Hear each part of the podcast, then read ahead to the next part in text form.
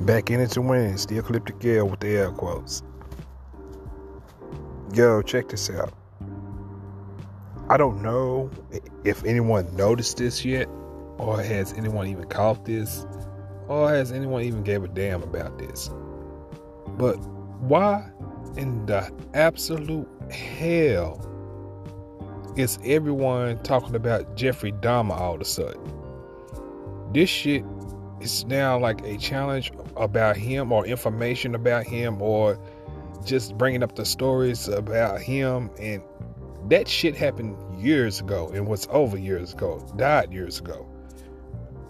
The crimes committed was years ago. So why in the absolute hell is everyone on the net talking about it now all of a sudden? Shit don't make sense it's too many threes in the damn story yeah, the number threes when it comes to whatever in comparisons. To me, shit's far fetched. Not saying it couldn't happen because shit does happen crazy in America and all over the world, mostly America. But check it. Why is this shit so important all of a excuse me, all of a sudden? It's just another distraction, people.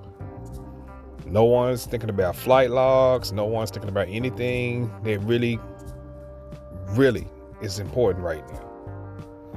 Y'all motherfuckers all into NASA and this meteors, asteroids, and shit like that, which all of a sudden they all they pull out their ass at the last minute. Everything is a distraction. Nothing of value, of nothing of point. It's either trying to come out or get exposed. These people are doing everything in their power to cover their asses, and they have more than enough distractions. They have more than enough people on their payroll. They have enough content creators and everyone else that's down for the crown. And I totally see that. Y'all motherfuckers need to wake up. L out.